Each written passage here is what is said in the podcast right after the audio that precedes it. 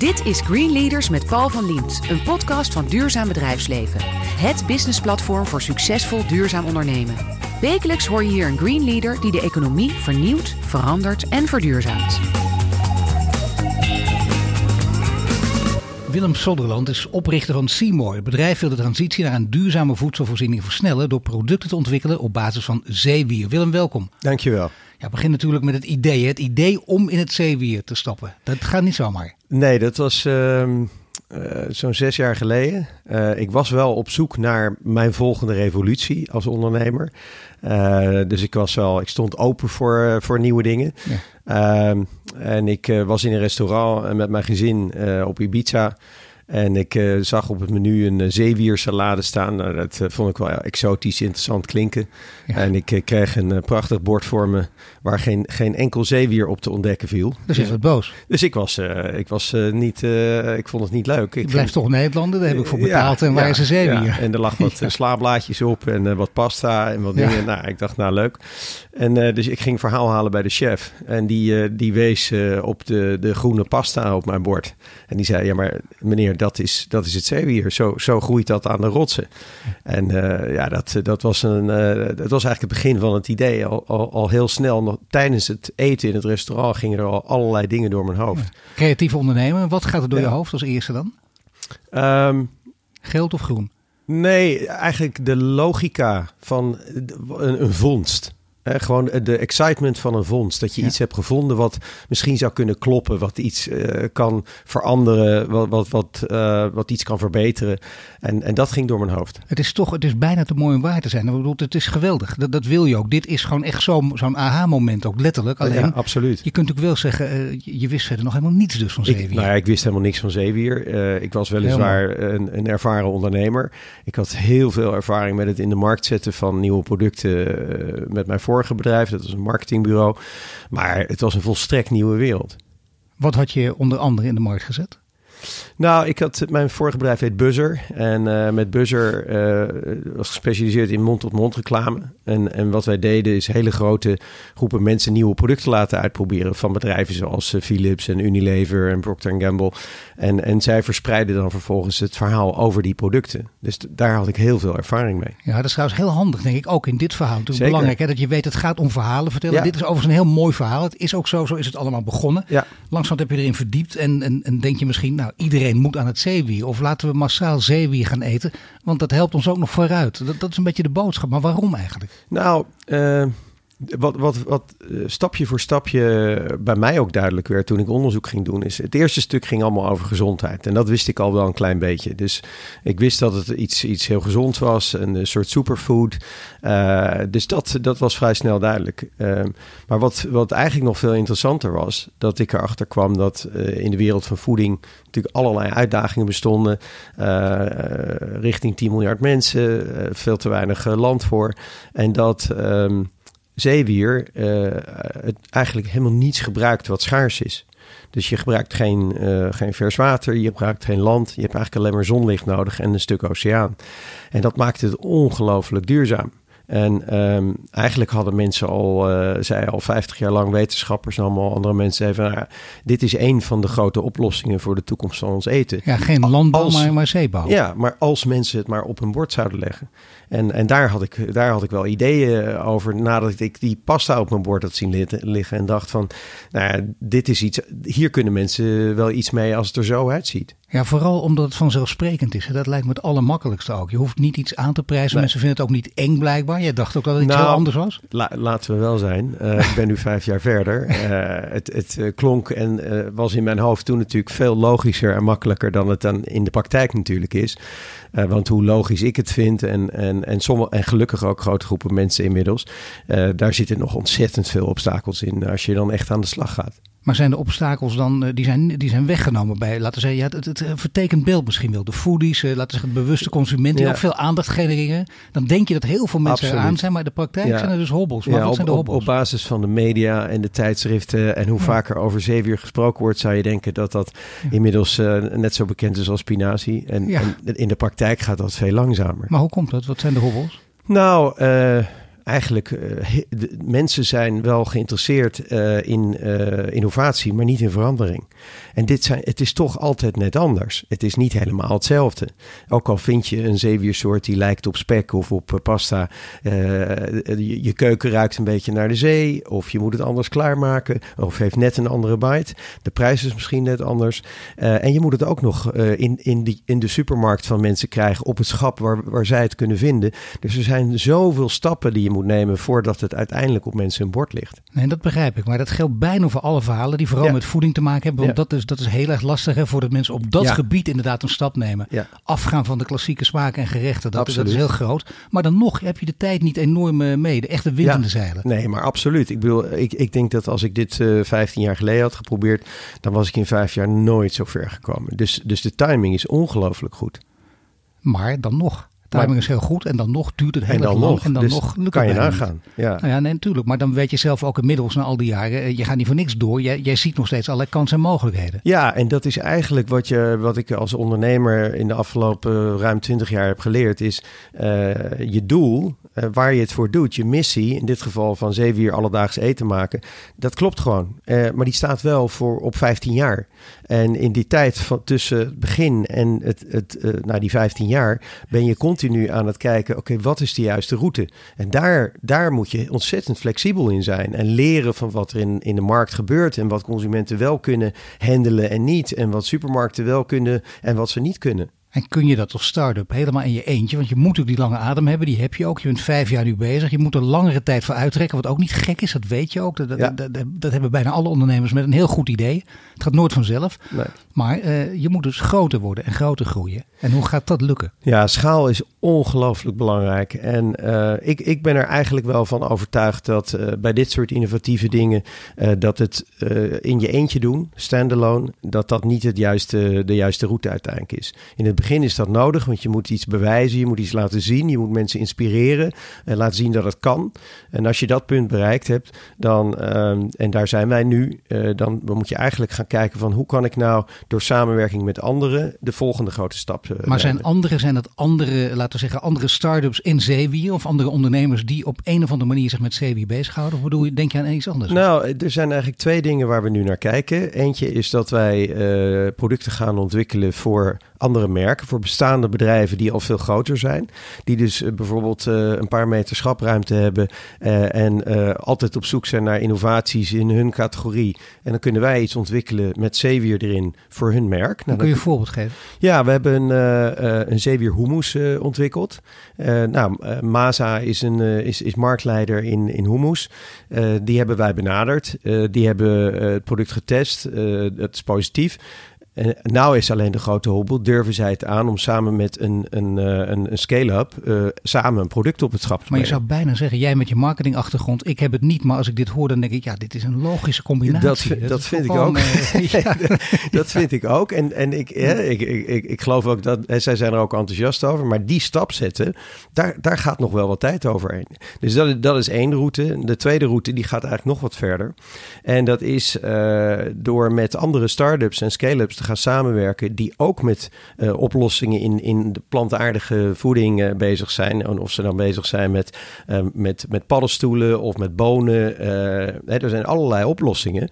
En ik geloof dat het een heel goed idee zou zijn om een aantal van dat soort bedrijven bij elkaar te brengen. En onder een nieuwe paraplu een veel grotere schaal te geven, meer slagkracht te geven, meer zichtbaarheid in de winkels te geven. met diezelfde mi missie om richting een meer plantaardige voeding te gaan. Je zou zeggen, ook dat past ook weer in deze tijd, in de deeleconomie. Alleen als puntje bij paaltje komt, dan denkt ja. misschien een grote speler. We gaan met z'n tienen in zee. Maar dan denkt de grootste van de tien, ja wacht even, ik kan het in mijn eentje. Ik moet het toch met jullie delen, zonder van de wind straks. Ja, dat zijn, eh, ik, ik ben net in dat pad uh, gestart. Ik ben gesprekken aan het voeren.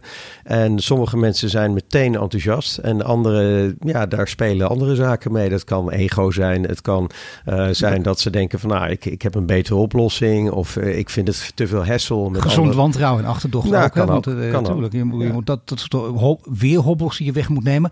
Uh, dan heeft het ook te maken met je achtergrond. Dan kun je elkaar een beetje screenen. Dan kun je denken, wat ja. is voor ons allebei de winst? En als je dat allebei ziet, dan lukt het vanzelf. Van al die partijen die je benadert. Hoeveel denk je dat je, dat je dat je gezamenlijk aan het zeewier kunt krijgen? Nou, dit is dan niet alleen zeewier. Hè? Dus ik ben juist ook aan het kijken van nou, hoe kan je nou verschillende oplossingen die er zijn bij elkaar brengen. Um, nou, ik denk dat er veel van de, van de scale-ups in de foodwereld geïnteresseerd zullen zijn om het gesprek aan te gaan. Om te kijken of je kan samenwerken echt het aandurven onder één vlag uh, om te fuseren en daar een, een, groter bedrijf van te maken. Ik denk dat het uiteindelijk een klein groepje mensen is die dat, waarbij het kan, waarbij ze het willen, waarbij de klik is, uh, waarbij je alle, alle obstakels uit de weg kan ruimen. Dus dat, dat wordt een, uh, een mooie zoektocht. Je kunt ook in je zoektocht kijken naar wat anderen gepresteerd hebben, anderen die succesvol zijn geweest en misschien het kunstje kopiëren en dan natuurlijk naar je eigen hand zetten. bijvoorbeeld de vegetarische slager, ja. die uiteindelijk na heel lang werken en knokken uh, zichzelf op de kaart heeft gezet. En uiteindelijk uh, inderdaad groter moest groeien. En dus door Unilever het overgekocht. En dat gaat ook niet slecht. Nee, alleen uh, vegetarische slager werd overgenomen toen het al echt schaal had bereikt. En uh, er zijn heel veel bedrijven die zitten in de fase daarvoor.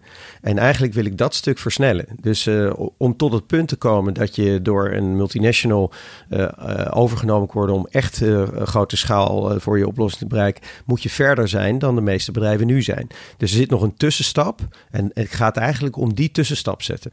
En die tussenstap kan misschien sneller gaan, denk ik, als je zeewier als inderdaad het gouden product van de toekomst ziet. Hè? Want het is niet, we hebben het nu steeds over voedsel. En jij zegt met andere bedrijven in zee gaan om te kijken hoe we daar iets mee kunnen doen. Maar ja, eh, er worden ook allerlei eh, dingen gezegd over zeewier. Je kunt er ook eh, met energie en biobrandstof wat mee doen. Je kunt er ook plastics van maken. Je kunt er alle kanten mee op. Het lijkt een soort wondermiddel. Ja, en dat is, als er zo'n vondst gedaan wordt, dan, dan is dat natuurlijk, dan zie je vaak dat soort dingen. Het kan ook zijn dat zo'n verhaal dan op een gegeven moment weer verdwijnt. Of dat er andere dingen gebeuren. Nee, maar is het flauwekul of is het serieus? Nee, is het echt, nou, laat ik het zo multifunctioneel zeewier. Multifunctioneel Er kan ongelooflijk veel mee gedaan worden. Dat gaan wij niet doen, want uh, blijf bij je leest. Het is al moeilijk genoeg om er alledaags eten van te maken. Als wij dan ook nog plastics ervan gaan maken, dan is dat weer een ander verhaal. Niet al die oplossingen van zeewier zullen uiteindelijk viable zijn, maar daar is ongelooflijk veel mee te doen. Is er, een, eh, is er al een naam eh, in je hoofd die rondzinkt uh, voor als het gaat lukken op het gebied van voedsel? Hè, om met, met tien partijen iets te gaan doen. En, hoe, hoe zou dat bedrijf moeten heten? Nee, dat ga ik, ga ik hier nog niet vertellen. Maar, maar je neemt afscheid van Seymour, dat is zo'n geweldige naam natuurlijk. Ja, dat is ook een geweldige naam. Ik, ik weet ook niet of uh, Seymour meteen verdwijnt. Want het kan ook zijn dat, wij, dat je onder een paraplu-merk nog een aantal merken vasthoudt die staan voor: oké, dit zijn producten waar ingrediënten uit de oceaan in zitten. Dit zijn producten waar, waar, waar paddenstoelen in zitten. Uh, en dat dat op een gegeven ogenblik zou verdwijnen. Dus ja, dat is uh, branding strategy, zoals het mooi heet. En uh, daar, daar, daar, daar kan je allerlei kanten mee op. De uiteindelijke stap is natuurlijk ook de grote verkoop bij de grote spelers. Laten we zeggen de Albert Heijnen en de Jumbo's van deze wereld. Of ja. misschien letterlijk alleen maar deze twee. Zijn daar mogelijkheden, zijn daar gesprekken? Want die worden natuurlijk ook elke dag overstelpt met aanbiedingen. We willen bij jou in de schappen en op de beste plek. Nou ja, we hebben, hebben verkopen onze producten in, in supermarkten in, in zo'n zo'n acht, negen landen. En uh, wat we daar zien is dat supermarkten um, het wel heel lastig... Ze willen graag innovaties brengen, maar ze zijn er niet voor uitgerust. En ze zijn eigenlijk opgegroeid met, met de Unilevers van de wereld. En weten heel goed hoe, hoe ze met hen moeten samenwerken. Maar met kleinere bedrijfjes die kleinere marketingbudgetten hebben... Uh, en innovatievere producten... vinden ze veel moeilijker om het pad naar de consument te, te vinden. Maar is het je toch gelukt om in deze grote supermarkten binnen te dringen of nog niet? Ja, kijk, wij, wij, wij, hadden, hebben als eerste uh, zeewierproducten in gewone supermarkten weten te krijgen in verschillende landen. Maar ook dat gaat wel met, met vallen en opstaan. Uh, om een voorbeeld te geven, uh, op een gegeven moment ging onze zeewier spek ging hard lopen. en toen kregen we steeds meer klanten. En toen viel de oogst in één keer tegen. Ja. En toen konden wij een paar maanden niet leveren aan Albert Heijn. En toen werden we gedelist. Dus was ons product werd gewoon van het schap afgehaald. Ja, dat zijn echt waanzinnig natuurlijk. Hè? Alleen door een mislukte oogst dus. Ik bedoel, dat had een grote volgende stap kunnen zijn. Absoluut. En, uh, dus, maar dat soort dingen, uh, we zijn pioniers. We hebben er heel veel van geleerd. Uh, maar dat laat wel zien dat de wereld van retail is, is, is keihard. En dat is niet makkelijk voor foodinnovaties. Je hoort Willem Sonderland van Seymour. Zojuist vertelde hij wat zeewier in de toekomst nog meer teweeg kan brengen. Zometeen gaan we het hebben over zijn persoonlijke achtergrond.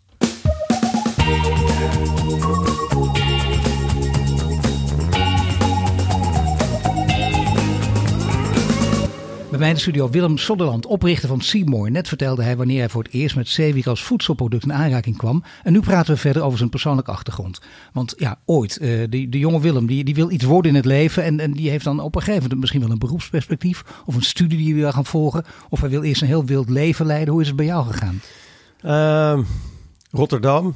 Uh, geweldige jeugd gehad. Uh, ik ben rechten gaan studeren. Um, ben daar niet uiteindelijk iets mee gaan doen. Rechten doe je ook vaak omdat je denkt, daar kan ik aan de kant mee op. Het was voor jou ook ja, die reden. Nou, ik vond het, uh, ik hield van de logica. En uh, zo kijk ik ook uh, als ondernemer naar, naar of het nou zeewier is of dingen die ik daarvoor heb gedaan. En dus dat zat er al vroeg in. En ik vond de logica van uh, de wetten en de argumenten en de eigenlijk ook verhalen die je creëert als, als je met rechten bezig bent, dat sprak me aan. dus dat, dat was wat ik ben gaan doen. En ik ben daarna ben ik strategy consultant geworden bij een, grote club. leerde daar, terwijl ik recht had gestudeerd. Dat heet de Monitor Company. En uh, daar uh, kon ik mezelf bijspijkeren op hoe, hoe, bedrijven werkten. Nou, dat waren allemaal hele grote bedrijven. Maar hoe maak je dit soort stappen? Ik bedoel, want had je nooit in je hoofd, ik wil brandweerman worden of politieman of, of straf, strafrechtadvocaat tijdens je studie, ik noem maar wat? Nou, ik, waar ik altijd mee bezig was, was nieuw. Uh, dus uh, strategy consultancy was nieuw voor mij. Uh, ik had tijdens mijn studie dingen gedaan die nieuw waren, opgericht. En, en, en toen ik vervolgens ging ondernemen, was dat ook omdat ik zag van hey, ik, wil, ik, wil, ik heb de, de drive om nieuwe dingen te doen. En als consultant kon ik dat te weinig. Want die grote bedrijven die luisterden wel, maar ja, ik had geen invloed op ze. Toen dacht ik op een gegeven ja, dit gaat mij te langzaam. Ik, ik, wil, ik wil vernieuwing zelf gaan brengen. Totaal andere karaktertypes ook. Hè? De consultant en de ondernemer. Dan moet je echt heel anders in elkaar zitten. Ja, ik heb een gigantische omzwaai moeten maken uh, in, in de denken. Maar goed, dat zat er wel al in. Uh, al, al heel vroeg. Dus het was niet iets wat ik uh, bij mezelf moest veranderen, maar het, ik moest een soort juk van mezelf afgooien. Hè, om te denken als consultant in analyses uh, in plaats van in dingen ja. doen en kijken wat ja. ze opleveren. Nu we het toch over analyses hebben op een andere manier. welke rol spelen, spelen je ouders? Je gaat hier niet op de, op de, op de Freudbank liggen hoor, maar gewoon even toch kijken wat de achtergrond is. Nou, um, mijn, uh, mijn vader is, uh, is advocaat uh, en heel, op, heel internationaal. Dus die heeft over de hele wereld heeft hij, gereisd voor zijn kantoor.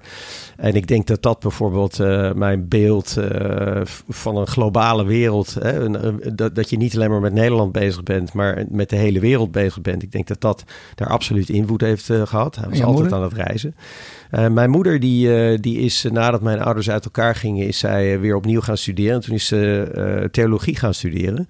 En werd uiteindelijk een, een, een, freelance dominee. En ehm, nou, wat ik, uh, wat ik, uh, ik, ik sta in ieder geval heel vaak op podia. dat is niet een kansel, maar dat, dat heeft er wel mee te maken. Uh, en, en ik ben, word ook gezien als een evangelist. Dus wellicht dat dat ook daar inspiratie heeft. Nou, het goede is, je kijkt, er, kijkt er vrolijk bij. Bovendien, ja, zoon van, van een advocaat en een dominee, daar kunnen we uren over praten. De beste grap ook over maken, die maak je zelf waarschijnlijk wel. Ja. Maar uiteindelijk kom je toch bij het eten terecht. En heeft dat ook met familie of met kennissen te maken? Ja, toen mijn, toen mijn ouders uit elkaar gingen, ging mijn moeder dus op zaterdag ging ze uh, naar college in Utrecht voor theologie. En had ze aan mij, mijn zus en mijn broertje gevraagd of wij dan op zaterdag wilden koken. Dus het koken begon op uh, 13-jarige leeftijd. En, eh, en ik had een tante die, die kok was. En, eh, dus ik was heel erg geïnteresseerd Dus dat is, dat is altijd zo geweest. Ja, dat is een hele logische verklaring eigenlijk. Ik ja. zie dat hier toch allerlei genetische aspecten een, een, grote rol spelen. Wat je uiteindelijk gedaan ja, hebt. Dat ja, is, kunnen we gewoon niet omheen. Uh, uiteindelijk ben je ook gelovig of niet? Uh, door, Nee. of, of juist helemaal van het geloof afgeraakt? Nee, ik ben niet. Ik ben, uh, ik ben een atheïst. Ik vond heel interessant wat, wij, wat mijn moeder deed. Maar, maar Ze heeft je niet proberen te bekeren? Nee. Nee. nee, maar dat zou ook nog wat daarboven halen natuurlijk. Nee, ook, maar ze kende me. Ja. Dus ze wist dat dat... Uh... Eigenwijs genoeg en dat, dat, dat, lukt gewoon niet. Nee, dat gaat niet gebeuren. Het, het, het, voorbeeld van je vader volgen, advocaat, dat is natuurlijk ook een mooi beroep. En uh, dan ook nog eens de wereld bereizen. Dan denk je, uh, ja, je kunt je afzetten in je jeugd. Je kan ook denken, nou, dat trek ik maar op. Um, Ik heb stage gelopen bij een uh, advocatenkantoor. Uh, superleuke omgeving. Maar wat ik wel merkte was dat uh, advocaten en de manier van denken... ze kunnen overal gaten inschieten. Ze kunnen fantastische argumenten bedenken. Ze, ze, kunnen in allerlei dingen een opbouwende rol spelen. Maar het is wel iets heel anders dan creëren. En ik merkte gewoon dat dat, dat mijn grote drive is... om dingen te creëren die er ervoor niet waren. daarom hou ik ook van fotografie, van koken. Bij koken doe je precies hetzelfde. Er is eerst niks en dan is er iets nou, hopelijk fantastisch. Maar er is in ieder geval iets wat er daarvoor niet was. Ja, dat is iets heel anders inderdaad dan advocaat. En bovendien ja. durf je ook en kun je doorzetten, ben je ondernemer en win je ook een prijs. En dan moet ik even citeren. In 2015, hè, Seymour werd uitgeroepen tot de meest innovatieve food startup. En naar aanleiding daarvan zei het volgende. Alle fouten die ik eens gemaakt heb als ondernemer, die heb ik ook gemaakt. Wat zijn die fouten? Uh, dat lijkt een hele litanie en een opsomming dan ook, hè? Nou, het zijn er zoveel, maar laat ik, laat ik even de allerbelangrijkste eh, benoemen. Uh, het, het onderschatten uh, wat er nodig is om veranderingen teweeg te brengen. Uh, het, het, uh, de wishful thinking die je doet om te denken: nee, maar iedereen gaat dit logisch vinden. Iedereen gaat zien dat dit de oplossing is. En, en dat betekent dat je dus onderschat wat er allemaal nodig is om tot een bepaald punt te komen. en dan moet je die energie en de tijd moet je uit je tenen halen. Je moet zorgen dat je alsnog financiering voor langere periodes krijgt. Dus hè, de onderschatting van wat er nodig is om verandering tot stand te brengen is op een bepaalde manier een fout. En aan de andere kant, als je uh, dingen allemaal op de juiste waarde zou schat, zou je er waarschijnlijk nooit aan gaan beginnen. Nee, hoewel heel veel ondernemers uh, dan niet kunnen doorzetten of dit verhaal vaak niet verteld hebben. We horen graag het succesvolle verhaal alleen, ja. maar de, de echte ondernemers zou ik bijna zeggen durven dat ook te vertellen. En die zeggen ook, je ligt ook dagen naar plafond te staan. Ja. Je denkt toch soms, ik, ik, ik ben gek dat ik dit doe. Was ik desnoods een advocaat geworden in jouw geval. Ja. Dat is wel heel erg. Nee, maar dat zelfs nou, dat, ja, kun je nagaan. Ik, ik geef graag toe dat dat soort gedachten bij mij ook uh, af en toe komen. Zelfs dat, uh, toch niet, dominee ga ik nu te ver. Dat je dacht, ik had ook nog dominee willen worden. Nee, nee, nee maar, dat, dat, dat, was net iets te ver. Een gepasseerd station ook, ja. voor altijd. Nee, ja. Maar ja, het betekent dus wel, als je, als je, dat, dat je die vechtersmentaliteit moet hebben, dat je uiteindelijk toch altijd je weer omhoog kunt, je kunt alleen maar omhoog klimmen als reddingsboeien zijn. En dat, je had het al over financiering. Wat, wat zijn jouw financiers op dit moment? Nou, ik heb een groep van uh, informele investeerders. Uh, en die zijn, dat zijn ook mensen die, die ik los van dat ze financiering hebben, die ik ook raadpleeg over allerlei onderwerpen, die ook mentaal steun kunnen verlenen als ik er doorheen zit. dus als je. Dat, is al, dat heb je al nodig gehad ook, of niet? Ja, vaak genoeg. niet alleen bij, van, vanuit mijn investeerders, maar ook vanuit mijn vrouw, vanuit mijn kinderen, vanuit een hele grote groep ondernemers die, die ik ken van vanuit de Entrepreneurs Organization, die elkaar allemaal steunen en helpen om betere ondernemers te worden. Uh, ik denk dat dat een van de slimste dingen is uh, die ik heb gedaan. Dat ik, dat ik onderdeel van een netwerk ben geworden. Waar je dat soort support. maar ook mentaal steunen. Ik, ik vind het inderdaad heel slim. Omdat misschien goed om dat ook extra te benadrukken. Omdat veel ondernemers dat juist niet doen vanuit. Dat zie je in veel beroepsgroepen ook toch een beetje de stoere houding van ik heb dat niet nodig pijn aan mijn knie, dat snap ik nog wel. Ja. Of ik ben mijn stem kwijtgeraakt, zoals ik gisteren. Maar hij doet het weer zoals je hoort, een beetje. Maar uh, mentaal, nee, daar willen we het liever niet over hebben. Want uh, we zijn een stoere ondernemer. Ja, we zijn, we zijn allemaal stoer, anders waren we dit niet gaan doen. Maar uh, intussen ben je bezig om je missie te, te, bereiken met al die hobbels. En het valt altijd, altijd tegen op allerlei momenten.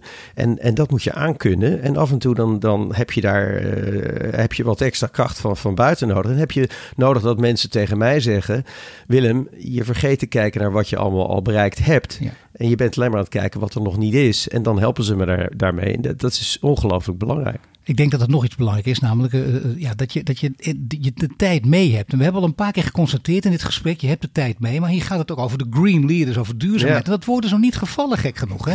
We praten van een tijdje. Maar duurzaamheid, is dat iets, uh, is dat per ongeluk? Is dat toevallig dat dat nog niet het geval is? Of, of verafschuw je het woord eigenlijk? Nou, uh, nou ik verafschuw het niet. Uh, ik, ik heb wel moeite met de hokjes, uh, duurzaam leiderschap. Uh, en ik zal je uitleggen waarom. Voor mij is duurzaamheid is, is niet een apart iets. Voor mij is duurzaam gewoon logisch. Uh, net zoals dat gebalanceerde voeding of uh, dat dat logisch is. Um, uh, het, het, is prima dat het, dat het zoveel aandacht krijgt, want daardoor worden mensen zich er bewuster van. Maar voor mij is het, het, het feit dat je iets niet waste, dat je op zoek gaat naar dingen die onze planeet niet kapot maken, is niet een soort apart nieuw ding wat we onszelf moeten aannemen. Dat is gewoon logisch. Maar in ik denk basis. dat je gelijk hebt. Hè? Dat, uh, dat dit ook al inderdaad langzamerhand vanzelfsprekend begint te worden. Maar ook hier misschien wishful thinking. Omdat dat is voor jou, voor mij zo. Maar ik merk ook om me heen. Dat is ja. voor nog steeds voor heel veel mensen niet het geval. Alleen, alleen de, de jongeren, de echte jonge generatie, mijn kinderen, daar is de vanzelfsprekendheid echt. He, die die, die, ja. die hebben dat uh, als, nee, niet allemaal natuurlijk, maar die krijgen van hun ouders, van, uh, krijgen ze dat mee. En spreken hun ouders er ook op aan. En spreken. Willen hun ouders dan graag ook als rolmodel exact, zien. ja. Nou ja, dat kan inderdaad gewoon bijna de sleutel zijn tot succes, ook op dit gebied. Alleen, uh, ja, de, de, de, jongeren worden ook ouder, kijken wat daarvan komt. Maar voorlopig is het inderdaad een grote kracht. Hè? Dat is niet een kleine groep, nee, uh, een kleine nee, groep dat daar denkende gymnasiastjes. Ze zijn met z'n nee, allen. En, en die, zijn niet, die denken niet een klein beetje anders, die denken radicaal anders. En het verklaart ook precies waarom verandering tijd kost. Omdat er een generatie overheen moet gaan die anders, anders denkt. Merk jij dat nu aan je eigen kinderen ook al? Van, we zorgen dat ik wel op deze koers blijf, want anders houden zij mij in ieder geval, in ieder geval koers vast. Uh, ik, heb ik heb het zelf niet echt nodig. Uh, maar ik zie dat mijn kinderen hun eigen vriendinnetjes, uh, ja. andere volwassenen bij, bij de les houden. Absoluut, ja. Duurzaamheid is voor jou vanzelfsprekend. Leiderschap ook vanzelfsprekend. Je hebt nu een, een, een, kleine groep mensen waar je leiding aan moet geven. Maar toch, je bent, je bent leider. Je, dat is een andere kwaliteit die je moet aanspreken bij jezelf. Ja. Of aanboren. Nou, wat ik, ik... Ik ben altijd iemand geweest die, die een bepaald stukje van leiderschap altijd heeft Op, op de bühne staan, op de bres springen, ergens voor gaan staan. Maar leiderschap is natuurlijk veel meer. En uh, daar ben ik nog steeds ontzettend veel uh, in, aan, aan, het leren. Met name op het menselijke vlak. Als als uh, leider, hoe, hoe neem je mensen mee? Hoe maak je ze groot in plaats van klein? en dat vind ik enorm spannende, mooie uitdagingen. En, en daar groei ik nog steeds in. Maar ja, het is ook een van de thema's van deze tijd natuurlijk. Leiderschap en, en bijvoorbeeld antwoord hebben op beslissende vragen van deze tijd. Is een van de vele mogelijke definities. Ik vind dat wel mooi, omdat die voor iedereen geldt, voor elke leider, Ja. groot of klein. En, en wat zijn voor jou beslissende vragen waar je met anderen over wil praten als leider? Nou ja, ik denk dat we het, eh, dat we daar, daarvoor al over, over gehad hebben. Dat is die samenwerking. Eh, voor mij is het, eh, is het fundamenteel dat we leren om niet alleen maar in, in bedrijfjes en, en groepen met elkaar exclusief bezig te zijn of voor ons eigen doel bezig te zijn, maar te kijken hoe je met elkaar sneller doelen kan bereiken. Natuurlijk, maar ik zou bijna zeggen, de echte leider weet dan wat daarvoor nodig is. Want dit wat je nu zegt is ongeveer de moeilijkste opgave. Dat constateerde al. Maar hoe kun je dat doorbreken als echte leider? Wat, wat, voor, wat voor handvat heb- moet je, moet Nou, je hebben? ik geloof dat uiteindelijk het allerkrachtigste is dat je is toch de, de, de verhalen. Eh, de, de schrijver Harari die, die, die, die haalt dat ook aan. Die zegt in deze tijd zijn verhalen nog belangrijker dan ooit. Harari, die eh, kent bijna iedereen, maar toch voor de duidelijkheid nog eventjes. hè, Twee grote boeken geschreven Ja. natuurlijk. En straks neemt AI alles van ons over. Wij mensen zijn niet meer nodig, om maar eens een paar van zijn 21e eeuwse lessen te Ja, noemen. ja. Zoals een boek ook heet. Ja, en hij zegt, eh, en da- daar geloof ik heilig verhalen zijn datgene wat de mensheid overeind gaan houden. En waarom? Omdat een verhaal heeft de kracht om mensen te binden. En dus als ik op pad ben nu en ik praat met, eh, met andere food scale-ups of met grotere bedrijven, dan is, zijn de verhalen, eh, waar gaan we naartoe? Wat is mogelijk? Hoe maken we van de oceaan onze boerderij, zodat we dat land minder nodig hebben voor ons eten? Dat zijn verhalen die mensen pakken, die ze aanspreken. En die kunnen mensen binden. En een verhaal over geld of over belangen of aandelen, eh, weet je, tuurlijk interesseert dat mensen op een bepaald niveau.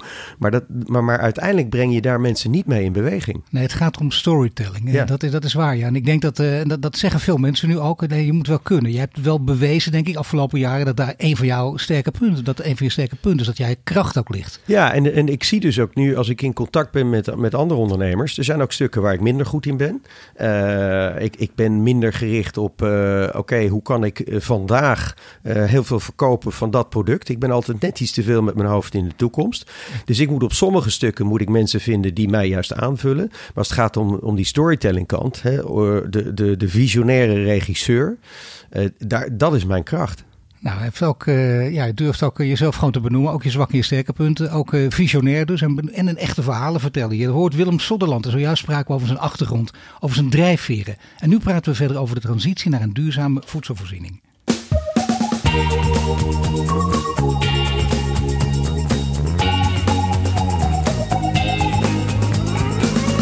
Bij mij te gast is Willem Sodderland, hij is oprichter van Seymour. Net vertelde hij over zijn persoonlijke achtergrond. Nu praten we verder over het verduurzamen van de voedselvoorziening. Ja, een duurzame voedselvoorziening, daar moet je voor vooruitkijken. Dat kan niet anders. Hè. Dat, je zegt het al, uh, sterke en zwakke punten één dag vooruitkijken of één, één week, dat kun je. Maar tot 2050 vooruitkijken. Hoe, zit dat, hoe ziet dat eruit voor jou? Ja, duurzame voedselvoorziening in 2050. Nou, laat ik beginnen met het stuk wat ik het makkelijkste vind om, om uit te leggen. En dat, dat heeft te maken met, uh, met de oceaan. Uh, we halen op dit moment uh, eh, 2% van ons eten uit, uit de oceaan. en die vertegenwoordigt 71% van de planeet. Ja, dat kan natuurlijk niet uit.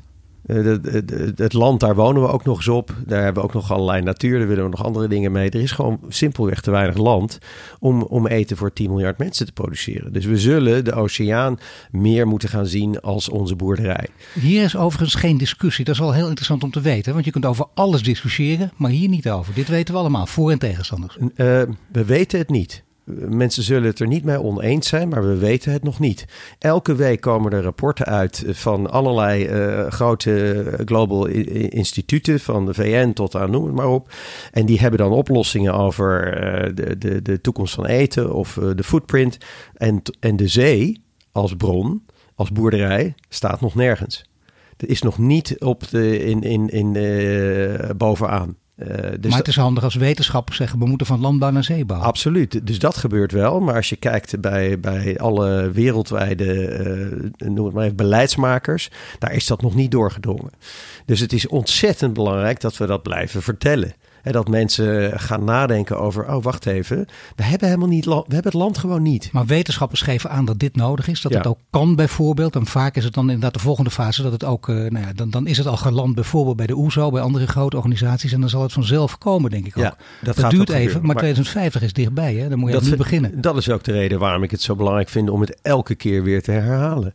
Uh, het is logisch, niemand zal het ermee oneens zijn, maar, maar het is nog niet, er is nog geen bewustzijn hoe belangrijk het gaat worden om doos oceaan goed te gaan gebruiken. Jij werkt veel samen met anderen. Je, je bent ook voor samenwerking, voor delen ook. Eh, dan doe je ook aan lobbyen natuurlijk. En dan wil je ook andere partijen hierbij betrekken. Ben je ook in de politiek aan het lobbyen? Nou, niet, ik, niet in de politiek direct, maar wel op platforms die dat wel doen of uh, gaan doen. Uh, dus ik ben een onderdeel van iets dat heet het Zeewierplatform. Daar zijn alle partijen verzameld die met zeewier bezig zijn. er is nu een nieuwe groep aan het ontstaan die op Europees niveau de transitie naar plantaardig eiwit uh, willen stimuleren.